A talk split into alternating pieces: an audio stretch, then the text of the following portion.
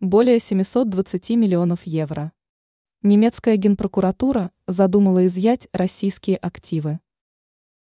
Генеральная прокуратура Германии предполагает конфисковать часть российских активов на сумму, превышающую 720 миллионов евро.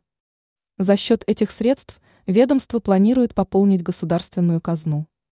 Об этом информирует журнал Der Spiegel, отмечая, что Генпрокуратура уже подала соответствующий запрос во Франкфуртский суд. Стоит отметить, что в настоящее время российские активы в Германии остаются замороженными. Как сообщает ТАСС, в главном надзорном ведомстве страны подтвердили сведения о поданном в суд запросе относительно изъятия российских активов.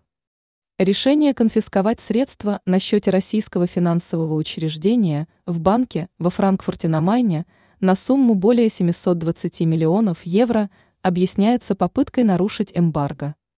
В Генпрокуратуре заявляют, что такое деяние ФРГ наказывается согласно закону о внешней торговле.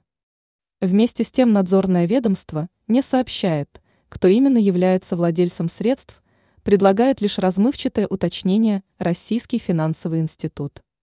Адер Шпигель утверждает, что собственником активов выступает Национальный расчетный депозитарий. По данным журнала, последний еще в июне прошлого года попал под санкции Евросоюза. Сразу после этого попытался перевести 720 миллионов евро со счета немецкой дочерней компании JP Morgan на другой счет, но безуспешно, говорится в статье.